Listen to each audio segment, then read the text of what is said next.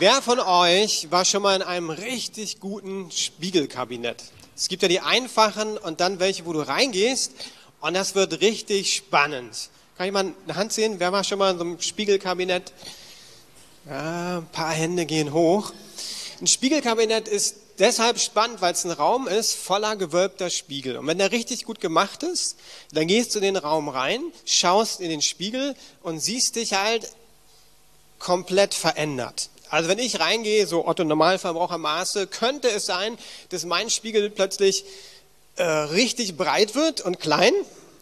Und du denkst, was ist das? Dann gehst du zum nächsten Spiegel über, plötzlich bist du wie eine Giraffe, riesig groß, dein Hals ist plötzlich einen Meter lang. Ist eher lustig, das weiß man, man lacht. Äh, dann gibt es andere Spiegel, du plötzlich komplett breit, siehst aus wie eine Kuh vielleicht. Ähm, aber ja. Du bist relativ entspannt. Warum? Weil du weißt, das ist nicht die Realität. Aber irgendwie, wenn du rauskommst aus dem Spiegelkabinett, bist du auch dankbar, boah, pff, ich sehe ganz normal aus. Ich sehe doch nicht irgendwie komisch aus. Warum? Weil dir klar ist, dass es eben nur ein Spiegelbild, was du siehst. Das verzerrt wurde durch diese Spiegel. Im Leben ist das leider nicht immer so einfach. Wir haben alle, ich nenne den mal einen persönlichen Spiegel. Das ist dein Spiegel, in den du immer wieder reinschaust. Und der Spiegel, der sammelt Informationen über dein Leben. Der Spiegel kennt dich genau. Der weiß, wie deine Vergangenheit war. Der kennt deine Gaben, kennt deine Schwächen, deine Stärken. Der kennt sogar deine Familie.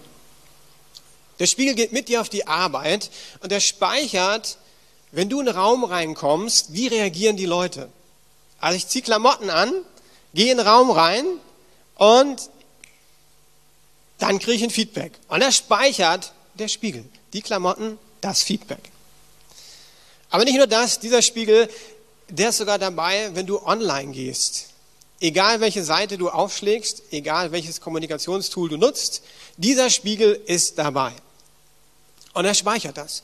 Und das Verrückte ist, dass du in deinem Leben immer wieder in diesen Spiegel schaust und dich reflektierst, aber du bemerkst es nicht. Zumindest geht mir das so. Im Spiegelkabinett easy. Ich gehe rein und merke, ja, das ist nicht die Realität. Ich kann lachen. Bei diesem Spiegel ist so, du schaust immer wieder rein und du merkst es nicht. Und in welchen Spiegel schaust du? Ist heute so die Frage, die ich euch stellen möchte. Dieser Spiegel, der verändert deine Gedanken. Und ich habe mal bei Inforadio so einen Bericht gehört, dass dein Gehirn ein bisschen wie ein Rasen ist. Und auf diesem Rasen werden Wege angelegt. Das heißt, du hast einen Gedanken und das ist, wie wenn ich über eine Wiese gehe und ein paar Grashalme werden runtergetrampelt. Nicht schlimm. Wenn du aber regelmäßig diese Gedanken durchdenkst, dann entsteht ein Trampelfahrt. Kennt ihr bestimmt irgendwo in Berlin, Abkürzung, ne? zack, entsteht ein Trampelfahrt. Aber manchmal sind das ganz kleine Sachen. Ich nenne mal so zwei Beispiele. Du schaust morgens aus dem Fenster, nehmen wir mal letzte Woche als Beispiel, graues Wetter, äh, Regen angesagt. Wie wird der Tag? Boah, der Tag wird nicht gut, Homeoffice. Ähm, die Gedanken sind relativ klar. Der Tag wird so mäßig. Dann gehst du ins Bad, schaust in den richtigen Spiegel und du hast es nicht geschafft, zum Friseur zu gehen äh, und brauchst jetzt diesen Test. Also du siehst nach aus, wie du halt aussiehst, ne? lange Haare, nicht wirklich frisiert und denkst, boah, ich sehe wirklich scheiße aus. Na, na, darf man das sagen? Na, das denken manche, du vielleicht auch. Und das sind Beispiele, da schmunzeln wir und sagen, ja, okay, stimmt. Aber gehen wir mal weiter. Wenn du Gedanken hast, die sich verstärken, dann hast du irgendwann eine Bundesstraße oder eine Autobahn. Und dann geht es plötzlich um Themen, die nicht mehr ganz so äh, leicht sind. Wie sieht das zum Beispiel mit Erfolg in deinem Leben aus? Wann bist du erfolgreich? Und wie definierst du deinen Erfolg? Wenn du in deinen Lebensspiegel schaust und ich in meinen, wenn ich ehrlich bin, ist das oftmals verbunden mit irgendwie Karriere machen. Also es muss vorwärts gehen. Das muss sichtbar werden, dass ich irgendwie vorankomme. Oder wenn du Schönheit definierst, da haben wir ein Beispiel gehört in der Predigt an Moderation. Ja, wer definiert in deinem Leben Schönheit? Welche Maße nimmst du, wo du sagst, ja, das ist wirklich schön?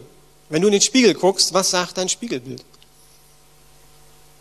Und ich könnte jetzt das ganze Leben durchgehen. Ausbildung. Wir sind in der Lukas-Gemeinde, so eine äh, gebildete Mittelstandsgemeinde. Hey, wie sieht's aus, wenn du eine Ausbildung machen würdest? Eine Ausbildung? Ich? Eine Ausbildung? Eine Ausbildung, die, naja, ich will nichts, also ich will die Ausbildung nicht runtermachen, ne? aber eigentlich ist eine Ausbildung, also ich spreche das nicht aus, aber ich kenne es aus der Lukas-Gemeinde. Also ein Bachelor muss mindestens sein. Ne? Äh, drunter geht das nicht. Ja, in wessen Spiegel schaust du denn da? Wenn wir einen Beruf angucken, nach der Schwangerschaft möglichst sofort arbeiten. Warum? Ja, ich könnte ja den Anschluss verpassen. Plötzlich ist es nicht mehr ganz so einfach. Sind das Themen, die mein Leben prägen und wo eine Autobahn entsteht? Und das Fatale ist, ich merke es nicht. Ich bin in Gedankenbahnen, die mich fest eingenommen haben. Und wenn du eine richtige fünfspurige Autobahn hast, und ähm, das sind traurige Momente, die ich als Jugendpastor auch erlebt habe, eine wunderhübsche junge Dame schaut tatsächlich in realen Spiegel, äh, schlank wie eine Gerte und sagt, ich bin dick und ich bin hässlich. Der Spiegel verzerrt das Spiegelbild, aber die Wahrnehmung ist, ich bin so. Darum ist das Thema so wichtig. In welchen Spiegel schaust du? Und da geht es gar nicht nur um Schönheit, da geht es um alle Bereiche deines Lebens, die dich definieren, deine ganze Identität. Wer bist du? Was macht dich aus? Also ich bin mal gespannt, mit euch in dem Thema nachzuspüren und dann zu schauen, wie kann dieser Spiegel seine Macht verlieren. Und dafür möchte ich beten. Gott, ich danke dir für einfach deine Wahrheit. Und ich danke dir für dein Wort Gottes. Und dass du der Spiegel bist, in dem wir uns anschauen sollen, unser Leben definieren, unsere Identität, unsere Berufung. Und ich möchte beten, dass du uns die Augen öffnest in der Geschichte, die wir heute hören, dich neu zu entdecken. Amen. Wir schauen heute zwei Personen an, die unterschiedlicher nicht sein könnten.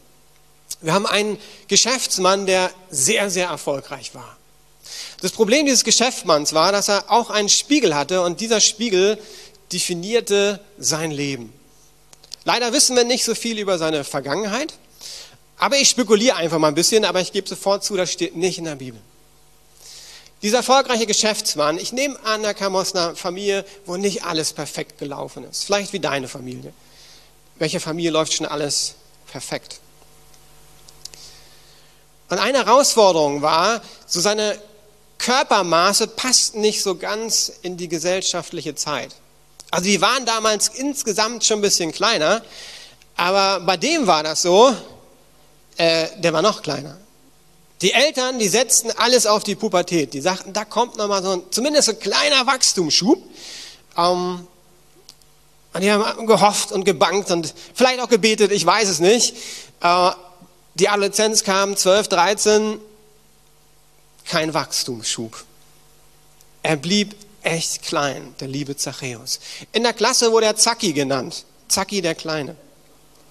Ja, das passte zu ihm. Ich kann mir vorstellen, er wurde in der Schule, wurde er gemobbt. Der Kleine halt, ne? Zacki. Also beim Fußball ins Tor schwierig, der fängt ja keinen Ball. Im Sturm wird einfach umgelaufen. Im Mittelfeld zu klein.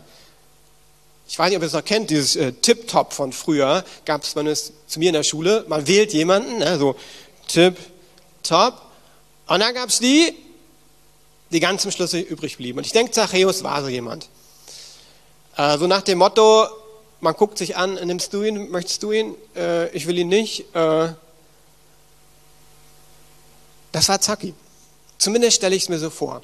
Und er entschied, dass ich sein Leben ändern soll. Und er sagte, ich werde es allen beweisen. Und sein Spiegel sagte ihm, du musst einfach nur erfolgreich sein. Wenn du richtig Geld hast, ein cooles Auto, eine Villa mit Pool, ey, dann hast du es allen gezeigt. Und er gab Gas. In der Schule eine Ausbildung, fand einen Beruf, wo er erfolgreich sein konnte, war Zolleinnehmer. Jetzt ist ein Zolleinnehmer heutzutage irgendwie was ganz anderes. Von da muss ich kurz erklären, was war ein Zolleinnehmer damals? Ja, das war ein Typ, der nicht so beliebt war. Aber der konnte halt richtig Kohle machen. Warum?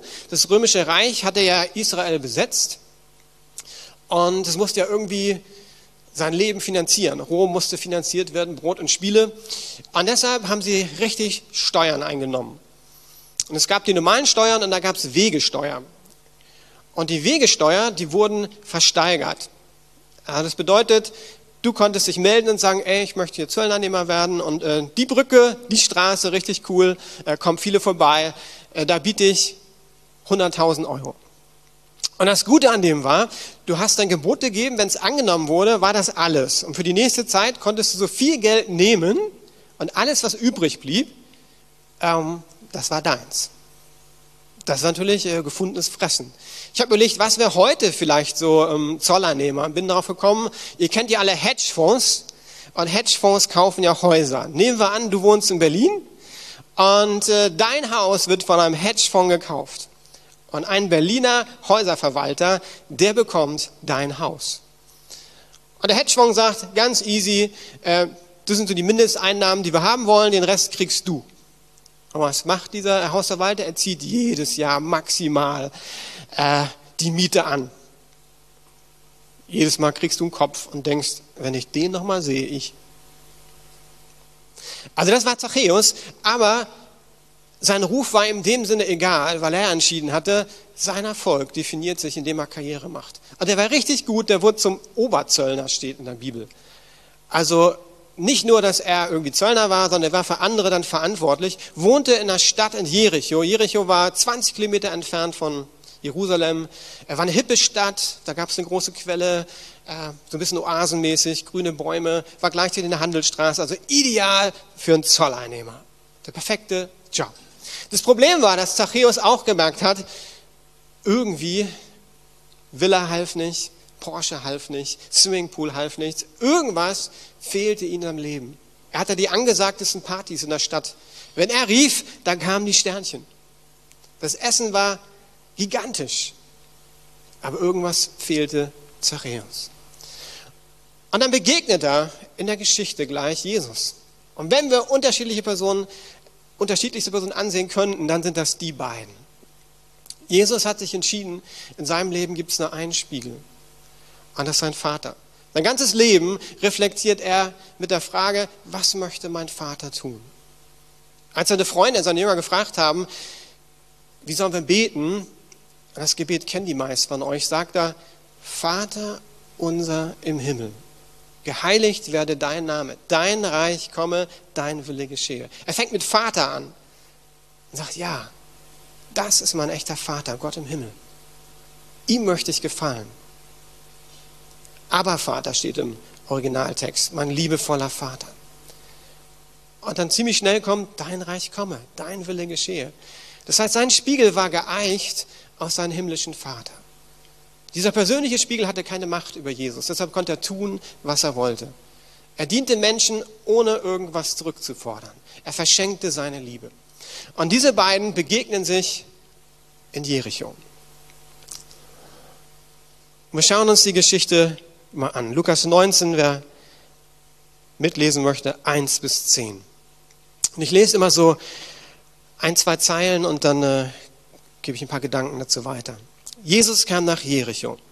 Sein Weg führte ihn mitten durch die Stadt. Zachäus, der oberste Zolleinnehmer, ein reicher Mann, wollte unbedingt sehen, wer dieser Jesus war. Ich weiß nicht, wie es gewesen ist, ob Zachäus eine WhatsApp bekommen hat, Jesus comes into town.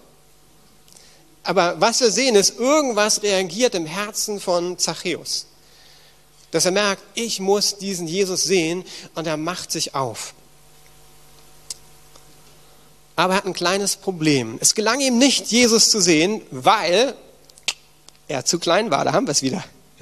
Und die vielen Leute ihm die Sicht versperrten. Jesus war ja populär, das heißt, da waren viele Leute, irgendwie kam er wohl zu spät. Und ich kann mir auch vorstellen, die waren ganz happy, dem Zachäus mal zu zeigen, was eine Hake ist. Der war ja stadtbekannt. Das heißt, Zachäus kam, die Massen schlossen sich. Ich weiß nicht, wie groß er war, vielleicht so. Dann probiert er irgendwie sich durchzukämpfen.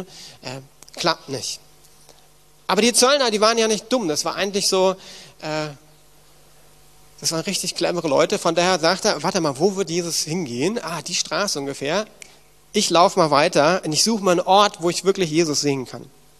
Da lief er voraus und kletterte auf einen Maulbeerfeigenbaum. Jesus musste dort vorbeikommen und Zachäus hoffte, ihn dann sehen zu können. Das ist schon mal interessant. Ne? Also reicher Mann, wohlhabend, stadtbekannt. Was macht er? Er klettert auf einen Baum. Also wenn in Berlin was wäre und ich würde mit meiner Frau hingehen, nehmen wir an, der neue amerikanische Präsident kommt und ich würde dann sagen, da ist ein Baum, ich kletter da hoch. Meine Frau wird sagen, äh, piept's bei dir, das ist peinlich. Äh, also du kletterst mir nicht da auf den Baum hoch, äh, das geht gar nicht. Zachäus, dem war das total egal. Warum? Irgendwie war sein Herz bewegt, er wollte diesen Jesus sehen. Er klettert hoch. Und dann passiert das Unerwartete, das ist ja öfters bei Jesus, es passiert was, was keiner erwartet. Als Jesus an dem Baum vorüberkam, schaute er hinauf und rief, Zachäus, komm schneller runter, ich muss heute in deinem Haus zu Gast sein.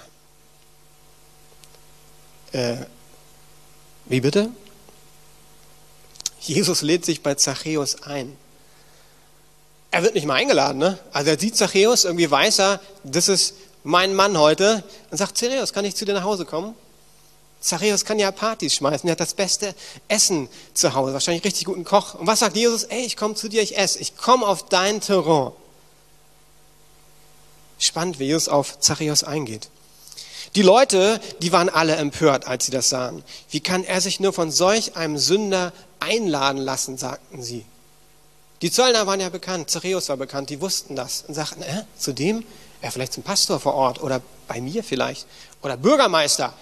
Äh, Zachäus? Jesus, äh, hast du einen Fehler gemacht? Hast du nicht erkannt? Das ist Zachäus. Also der nimmt uns aus. Aber der Spiegel hat ja keine Macht auf Jesus. Was die anderen Leute denken, das ist ihm egal. Er richtet sich ja nur nach dem Vater aus. Und er weiß, Zachäus ist die Person, wo er einkehren soll. Das musst du dir mal vorstellen, da waren Leute vielleicht, die waren krank und die haben gewartet, dass Jesus kommt, sie zu heilen. Und Jesus hat viele geheilt. Ja, und dann wirst du nicht geheilt. Warum? Der geht zu Zachäus. Also ich kann das durchaus nachvollziehen. Zachäus wiederum, der konnte das kaum abwarten. So schnell er konnte, stieg Zachäus vom Baum herab und dann nahm Jesus voller Freude bei sich auf. So schneller konnte, stieg er vom Baum. Voller Freude nahm er Jesus bei sich auf. Diese Begegnung sollte das Leben von Zachäus verändern. Ich weiß nicht, ob sie einen Nachmittag, einen Abend verbracht haben. Ich nehme einfach mal an, es war ein Abend. Kann ich aber auch nicht beweisen. Und dann begegnet Zachäus der bedingungslosen Liebe Gottes. Johannes 4, Vers 14 ist eine andere Stelle, wo Jesus einer Frau begegnet steht. Wer aber von dem Wasser trinkt, das ich ihm geben werde, wird niemals mehr durstig sein. Das Wasser, das ich ihm gebe, wird in ihm zu einer Quelle werden, die unaufhörlich fließt bis ins ewige Leben. Genau das passiert. Zachäus lernt dieses lebendige Wasser kennen. Diese ganze Sehnsucht nach Liebe, Anerkennung, Geborgenheit, einzigartig zu sein, die wird plötzlich gestillt. Und das Resultat ist erstaunlich. Wir lesen nicht mal von der Predigt, ne? aber dann steht da, Zachäus aber trat vor den Herrn und sagte zu ihm, Herr, die Hälfte meines Besitzes will ich den Armen geben. Und wenn ich von jemandem etwas erpresst habe, gehe ich ihm das vierfach zurück. Kurz mal zurückspulen. Das war ja das, was Zachäus definiert hat. Sein Geld. Sein Haus, sein Pool, sein Auto. Und plötzlich verliert auch bei Zachäus der Spiegel seine Macht. Und er sagt, hey, die Hälfte gebe ich den Arm. Wo ich Leute übers Ohr gehauen habe, das Vierfache zurück. Ich weiß nicht, wie reich Matthäus, Zachäus war, ja. Also entweder war arm hinterher oder er hat so viel gehabt, dass noch was übrig blieb. Aber sein Leben verändert sich. Jesus sagt zu Zachäus, der heutige Tag hat diesem Haus Rettung gebracht. Und in der Geschichte sehen wir, wie der Spiegel seine Macht verliert. Und ich gehe das mal kurz mit euch durch. Wie verliert der Spiegel seine Macht im Leben von Zachäus? Das erste ist, Jesus weckt eine Sehnsucht in Zachäus. Jesus spricht ihn an, Jesus lädt ihn ein. Also wer ergreift hier die, Zache die Initiative? Und die Initiative ergreift Jesus. Das heißt, wenn du deinen Spiegel verändern möchtest oder deine Eigenschaft in den Spiegel zu schauen, dann ist die gute Nachricht, Jesus ergreift die Initiative. Warum ist das so wichtig? Weil dieser Spiegel, der dockt sich bei dir an. Und wo dockt er sich an? Bei deinen Sehnsüchten nach Anerkennung, Liebe, Geborgenheit, Sicherheit, Frieden, Bedeutung. Darum kommen wir auch nicht los von dem Spiegel. Weil wenn die Bedürfnisse nicht gestillt sind, wie bei Zachäus, ja, dann muss ich doch irgendwie Anerkennung bekommen. Und da gibt es zig Wege, die kennt ihr alle, wie ich Anerkennung bekommen kann. Und die gute Nachricht ist, Jesus weiß das. Er greift die Initiative. Er geht auf Zachäus zu und sagt, pass auf, Zachäus, du wirst das Problem nicht lesen können, aber ich, ich kann es lösen.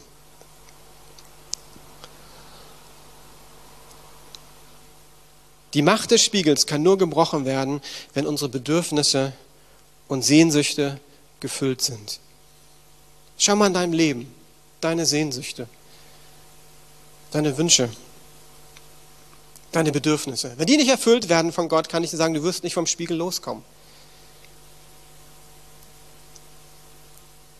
Jesus ist die Antwort. Das ist total simpel, aber das ist der erste Punkt, den Zachäus, glaube ich, lernt. Er hat ja nicht Jesus gesucht sondern Jesus ist nach Jericho gekommen. Aber es war auch nicht so, dass Jesus alles gemacht hat, sondern Zachäus wollte unbedingt Jesus sehen. Ich mag die Übersetzung. Er wollte unbedingt Jesus sehen. Er läuft voraus. Er klettert auf den Baum. Er stieg so schnell er konnte herunter und nahm ihn voller Freude auf. Was heißt das? Zachäus sagte, Jesus, ich heiße dich herzlich willkommen. Ich glaube, Zachäus war so am Ende, dass er wusste, die Lösung ist nicht, dass ich nur irgendwie sage, es ist nett, dass du da bist, Jesus, sondern er wusste, wenn, dann möchte ich ihn herzlich willkommen heißen in meinem Leben. Ich nenne das das äh, 1 zu 1000 Prinzip. Wenn ich einen Schritt auf Gott zumache, dann ist Gott mir bereits 1000 Schritte entgegengekommen.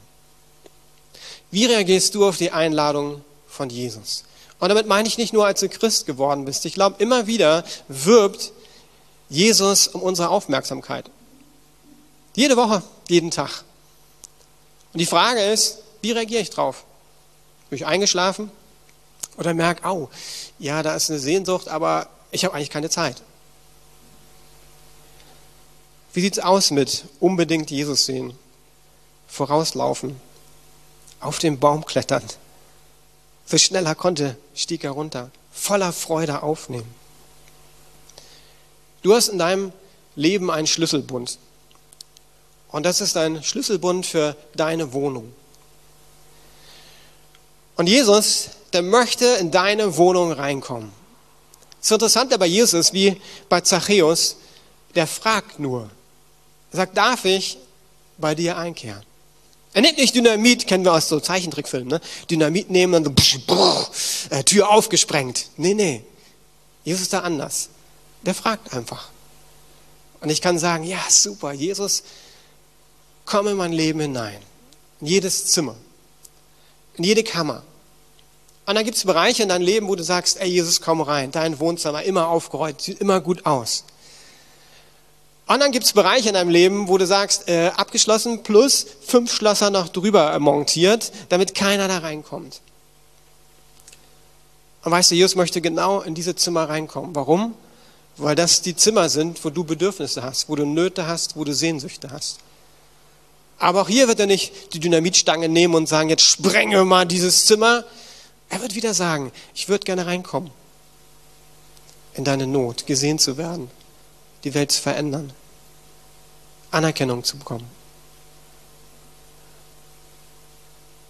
Und er wird gern deinen ganzen Schlüsselbund haben. Nicht nur einen Schlüssel für die Wohnung und dann gibt es noch ganz viele Schlüssel für die Zimmer. Äh, Er wird gern in jedes Zimmer reinkommen. Warum? Damit er deine Bedürfnisse erfüllen kann. Deine Verletzungen heilen. Jetzt ist die Frage, wie passiert das? Und das Erste, wie gesagt, äh, lad ihn ein. Gib ihm deine Schlüssel. Schau deinen Schmerz an. Werd ehrlich. Guck in den Spiegel. Und dann finde ich es faszinierend, dass Jesus sich einfach Zeit nimmt mit Zachäus. Er hätte ja auch in die Synagoge gehen können, so ein kurzes Gespräch am Rande, oder ihn in ein Restaurant einladen können. Was bedeutet diese Einladung von Jesus? Sie bedeutet, ich möchte Zeit mit dir verbringen, Zachäus. Und ich stelle mir das vor, die beiden auf dem Weg zu einem der schönsten Häuser in Jericho. Äh, wunderschöner Garten. Und die verbringen den Abend miteinander. Und was passiert ist, Zachäus lernt Jesus wirklich kennen. Im Garten, nebeneinander. Zachäus hört stundenlang zu. Er sieht Jesus, er schmeckt Jesus, er nimmt ihn wahr. Und in der Wahrnehmung merkt er, das ist genau das, was ich suche. Das ist das, was ich suche. In dem Moment begegnet Zachäus dem Vater, 100% Liebe. Weil Jesus gekommen, um dem Vater zu zeigen. Und wann hast du das letzte Mal gemerkt, dass Jesus so bei dir angeklopft hat? Und wie hast du reagiert? Wie hast du letzte Woche reagiert? Jesus möchte hineinkommen, er sehnt sich nach dir. Aber er wartet, dass du vom Baum herunterkletterst, dass du ihm herzlich willkommen heißt, dass du die Türen aufschließt. Die Freundschaft mit Jesus wird dein Leben verändern. Wenn du schon länger Christ bist, dann wirst du jetzt einen Gedanken haben, den hatte ich auch. Ey Klaus, ist das wirklich so simpel? Ist das nicht vereinfacht? Und dann sage ich, nein, ist überhaupt nicht vereinfacht, das ist die Wahrheit. Aber natürlich ist das nur der Start. Wie wird Zachäus in den nächsten Tagen gegangen sein? Also die Hälfte vom seinem Reichtum, seinem Vermögen gab er den Armen. Geht zum Bankmanager und sagt, kann ich bitte die Hälfte von meinem äh, Vermögen abheben? Bäm, der Bankmanager erkennt Zachäus, ne? der hat auf jeden Euro geachtet. Und plötzlich sagt er die Hälfte, ja, äh, ja, so viel haben wir gar nicht, was wollen Sie machen? Ja, ich möchte es gern äh, verschenken an die Armen in der Stadt. Was ist mit dem denn los? Ist der durchgeknallt? Vielleicht noch herausfordernder. Er musste ja dann an die Zollstelle gehen. Ich weiß nicht, ob Zachäus so ein Superhirn war, dass ich gut erinnern konnte an die ganzen Leute. Aber dann ist jeder vorbeigekommen. Und Zachäus hat vielleicht gefragt, sag mal, ähm, wie oft bist du hier vorbeigekommen? Ah, okay, fünfmal. Äh, wie viel habe ich so genommen damals? Ah, okay. Der konnte gut rechnen, schnell durchgerechnet, zack, vierfache hingelegt. Wie haben die Leute reagiert? entweder endlich hat er es geschnackelt oder was will Zachäus jetzt von mir? Was hat er sich jetzt ausgeheckt? Äh, das nächste Mal, wenn ich komme, nimmt er dann das Zehnfache? Oder auch einfach wieder der spinnt. der ist einmal durchgeknallt. Ich glaube, das war der Start für Zachäus. Und der Start ist wirklich Jesus. Der Start ist, ihn herzlich willkommen zu heißen, Zeit mit ihm zu verbringen. Aber dann geht es natürlich weiter. Und es kann auch gut sein, dass wenn du Zeit mit Jesus verbringst, du merkst, Jesus ermutigt dich, hey, sprech doch mit jemandem über deine Herausforderung. Gott benutzt Menschen. Vielleicht ein guter Freund. Ich habe jetzt angefangen, mich einmal die Woche mit einem Freund telefonisch zu treffen, Freitagmorgen. Warum? Weil ich einen Punkt habe, wo ich glaube, er kann mir helfen. Und wir quatschen und beten eine halbe Stunde am Telefon. Das ist ein Punkt, wo ich merke, ja, manchmal schaffe ich es nicht alleine, aber Gott hat Menschen in meinen Weg gestellt. Und dann kann ich zusammen mit Jesus, mit einer anderen Person unterwegs sein. Es kann auch sein, dass du woanders Hilfe suchst. Warum? Weil Jesus mit dir einen Weg geht.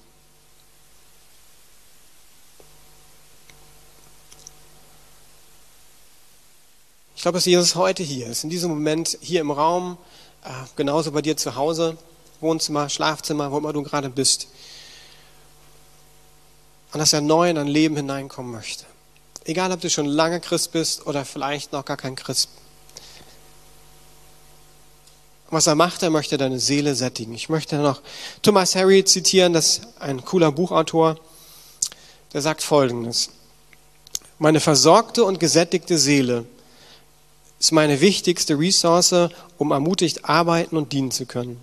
Es ist eine Seele, die von der persönlichen Begegnung mit Christus herkommt und deshalb mit Zufriedenheit, Vertrauen und Liebe erfüllt ist. Als ich das gelesen habe, hat mich das bewegt, zu sagen, die Antwort sind nicht Ferien zuallererst, auch in Pandemiezeiten. Also ich freue mich am Urlaub und ich hoffe, ihr habt auch irgendwie bald wieder richtig schönen Urlaub. Ich glaube aber nicht, dass der Urlaub die Lösung ist. Auch nicht eine Gehaltserhöhung. Sondern ich glaube wirklich, dass Thomas Harry recht hat. Meine versorgte und gesättigte Seele ist meine wichtigste Ressource. Das Wort mag ich nicht so, hört sich technisch an. Aber es ist der wichtigste Aspekt meines Lebens, um ermutigt arbeiten und dienen zu können in der Schule, Uni, Familie, wo du unterwegs bist. Warum möchte Jesus das machen? Total einfach, weil er dich lieb hat und weil er durch dich andere Berliner segnen möchte. Damit bin ich am Ende. Die Band kann schon nach vorne kommen. Äh, wie kann dein nächster Schritt aussehen? Ganz unterschiedlich. Vielleicht sagst du zum ersten Mal in deinem Leben, ich möchte wirklich diesen Jesus kennenlernen. Ich will von diesem Spiegel wegkommen, wo ich immer wieder reinschaue, der mein Leben definiert. Wenn ich mal ehrlich bin, wie Zachäus merke, ich habe keine gesättigte Seele.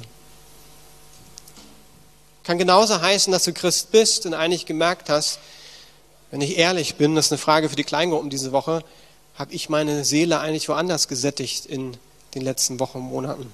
Und ich weiß, wir haben keine einfache Zeit hinter uns. Und trotzdem glaube ich, die Antwort ist Jesus in dem. Vielleicht ist es gut für dich innezuhalten, einfach heute Zeit zu nehmen, mal zu schauen, wie sieht denn mein Spiegel aus, in den ich schaue. Mal so Pfaden Bundesstraßen, Autobahnen auf die Spur zu kommen, wo ich eigentlich Dinge glaube, die keine Wahrheit sind. Oder wie ich, dass du sagst, hey, ich muss mit jemandem drüber reden. Dann such Rat, such Hilfe. Schmecke und höre und sehe, wer der Vater ist. Der himmlische Vater. Und wenn du sagst, boah, es passt alles nicht, ey, wir stellen nachher das Bibelprojekt vor, 2. Mai, wir wollen gemeinsam auf den Spuren von Mose uns begeben äh, bis zu den Sommerferien. Das kann ein super Projekt für dich sein, einfach sagen, ich möchte wieder diesem Gott näher kommen. Schau uns Mose an und den Gott der Herrlichkeit. Ich möchte dich ermutigen, einfach jetzt die Augen zuzumachen, egal ob du im Saal bist oder zu Hause. Jesus, du weißt, dass die letzten Monate nicht einfach waren. Und ich weiß, dieses Thema ist einfach brandaktuell, weil wir alle Bedürfnisse haben. Wir haben Sehnsüchte. Ich auch. Und ich merke, es ist nicht so einfach. Und ich laufe manchmal überall hin, um meine Sehnsüchte zu stillen. Dock an den falschen Sachen an. Wir singen jetzt ein, ein altbekanntes Lied. Amazing Grace. Und ich möchte dich ermutigen, dass du das Lied nutzt, um bei Jesus, bei Gott neu anzudocken. Dass du ehrlich bist. Dass du ihm einfach dein Leben neu gibst, deine Kammern, deine Bedürfnisse. Und ich bete, Heiliger Geist, du bist jetzt überall vor Ort. Dass du wirklich in jedes Zimmer hineinkommst. Dass deine Gegenwart offenbarst, deine Liebe deine Annahme, deine Geborgenheit. Und ich segne jeden Gott. Komm, Heiliger Geist.